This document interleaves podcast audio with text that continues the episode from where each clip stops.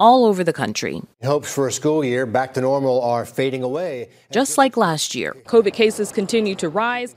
COVID cases are forcing schools shut down for three days for deep cleaning into temporary shutdowns. They'll close schools Thursday until after Labor Day. 250 active COVID 19 cases among students. 76 students have tested positive. 40 new COVID cases in students. Thousands of students across the state are in quarantine right now. 1,700 students in quarantine at the end of the school day Monday. Possible exposure. Not requiring masks. Masks were optional there. COVID 19 is impacting. And it was really easy for us to find those examples from the past couple of weeks California, Colorado, Kentucky, Georgia, there's more, Florida, Alabama, and Mississippi.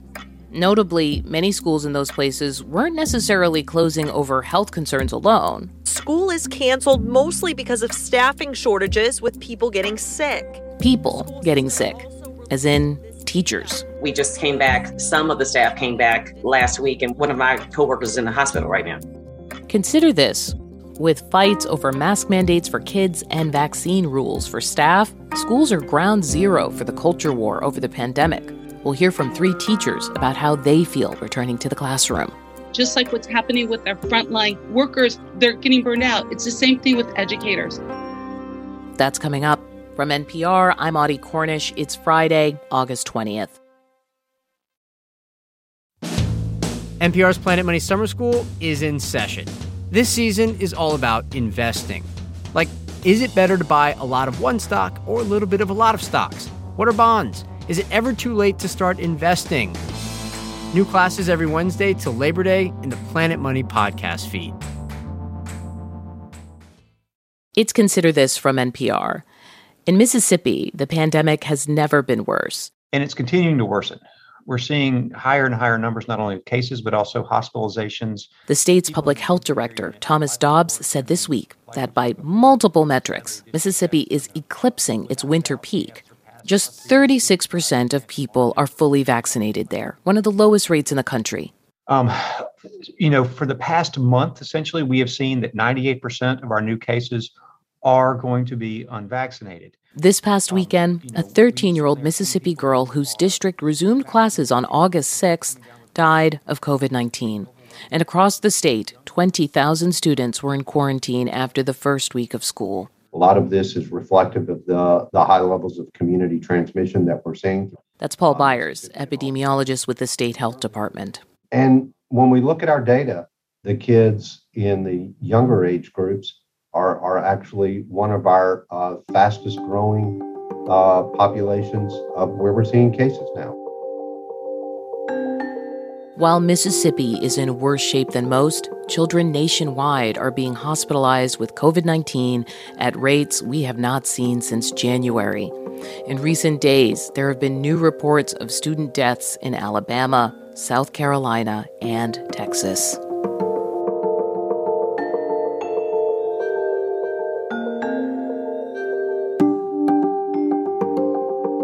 We should say that in young children, public health experts think the risk of death from COVID is about as serious as the risk of death from the flu.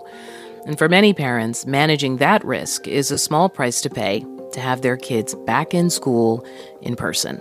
We are excited. My children, especially, are excited to get back with friends on a consistent basis. And we just kind of recognize like things will be kind of always in flux Dominique Spencer runs a child care center in Washington, D.C., and she has a son in the third grade and a daughter in high school. She told NPR, for her young son especially, being back in school is a big improvement on last year. He felt like school had fallen apart, like fallen away from him. And so that was hard because, you know, one of the things I want most for my children is to enjoy learning. You know, it is a challenging back to school year, but my kids are so excited to be back. Rebecca Garcia in Las Vegas has three kids back in school in fifth, seventh, and ninth grade. It is the first couple weeks of school, and we've already had a school closed and moved to virtual learning due to COVID outbreak. So it is still a challenging time to wade through for sure. As hard as the decision is for parents to send kids off to school, Once they make that call, it's teachers and staff who take on the risk and responsibility of being in crowded rooms for hours at a time with kids who are potentially unvaccinated and not wearing masks. To hear just how hard that can be and why some teachers are still hopeful, all the same, we reconnected with three of them, teachers NPR has spoken to at other points in the pandemic. Susan Polk Hofsis is in Milbridge, Maine. I'm a pre K teacher at Milbridge Elementary School. David Finkel in DeLand, Florida. I teach ninth grade English and one class of creative writing. And Maxie Hollingsworth from Houston, Texas. I am now actually a teacher specialist, so I'll be supporting teachers um, improving their practice throughout the school year. So that's from pre K through fifth grade. When we spoke earlier this week, David Finkel had already begun his school year in person, and his class size wasn't small 30 to 35 kids. And that's a big change from last year. My impression is that a lot of parents found out that online is not all it's cracked up to be. A lot of people tout it as the wave of the future. And I think a lot of parents were not fond of it. And I'm seeing Susan shake like not in agreement. Like a lot of parents did not like it. Yes, Susan, end. you want to jump in? How is the start of your year this year different from how uh, the spring uh, ended the school year? My school year will start September 1st. A year ago, when I spoke to you guys, I was in terror, fear for my life because there was no vaccine. Right mm-hmm. now, I feel fine. I feel confident. The fear, the terror that I have are for my young four year olds that are not vaccinated because of their ages. I think maybe my fear is now turning into anger of why aren't we getting vaccinated? What is the deal? Why can't we wear masks? Maxie, you're in Texas. Obviously, the governor there has had a lot of thoughts about how the school year should go. So, how are things different for you um, heading into the fall? The governor of the state has banned mask mandates. Luckily, though, several of the largest school districts around the state have decided to defy that order. So, there's a lot of legal battles going on right now all of our students are returning. There is no virtual option. So I am very proud and appreciative of our new superintendent who said, we're going to have a mask mandate. I think parents feel relieved about that.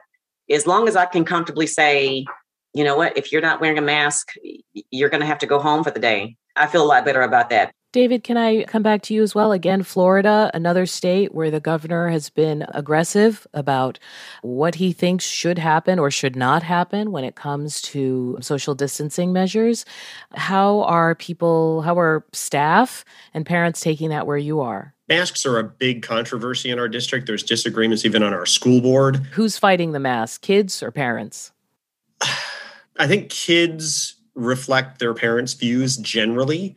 I know that there's a lot of very vociferous anti-mask parents in our district and i also know that there's a lot of very strong pro-mask parents. So i think it just depends. I'm very conflicted because i think they're an added measure of safety but i'm also very tired of wearing a mask in front of my class. I, I use my face a lot and so it's it's hard to not be conflicted about it. I mean, I would be, I'd probably be wearing it anyway, and I may keep wearing it depending on what our numbers are doing. I mean, it's the second day, and I think we're already getting numbers on who's in quarantine. It, it, I'm not sure how to feel this year. I'm just so tired, but I'm just so happy to be in front of a class teaching the way I usually do. And I, we were coming home today, even with my numbers of kids in class. I, I said to my wife, we teach at the same school I like teaching, and so I'm I'm very conflicted. I'm wondering if uh, either you, Maxie Hollingsworth, or you, Susan Polk Hofsis, if you have this uh, this also kind of combination of emotion right now. This is Susan. I do have emotions. I worry about the young children in our schools who might feel that peer pressure because they might be the only one wearing a mask in their classroom. I worry about the pressure of their peers. Why do you wear a mask? What, what does that mean? Don't you feel safe about us? This is Maxie. Fortunately, I'm in a school where culturally, the communities that we serve are comfortable wearing masks. So I'm less concerned about pushback from parents and kids. My primary concern is people sort of being lax about mask wearing. We just came back, some of the staff came back last week, and one of my coworkers is in the hospital right now. One thing that each of you said when we spoke at, at, various points last year is you talked about being exhausted. David, I know you talked about this. the remote learning was just tough in a lot of ways that were even unexpected. I don't know who wants to jump in on this first, but what did you take away from last year, that experience that you're bringing into the fall? This is Maxie. I'd like to address that because if you'd asked me in January if I would come back to education period, I would have given a resounding no. It was a resounding no. Right. Originally, you were a math teacher, Mhm, right? yes, And yes. now I heard you use a different title. I'm in such a different headspace now. I think teaching summer school was good for me. It was all face to face.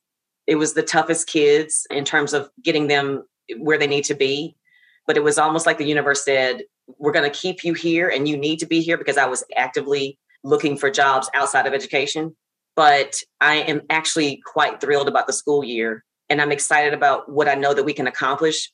You know, we can only go up. Susan, if I understand this, you're in Maine. Yes. Did you ever reconsider your line of work? we heard Maxie not. talk about having those doubts. the pandemic terrified me in in the respect that young people aren't going to be educators we have wonderful people look at maxie just shared my gosh she has a phd and she was really actively thinking of leaving the teaching profession we have to inspire young people we have to let them know that being an educator is the greatest thing in the world and if we could survive this pandemic this past year you know then we can do anything I hear the urgency in your voice because I also think it sounds like a tough sell. It- it- uh, yes, you're right. This is a hard sell, but we're talking about educating our future.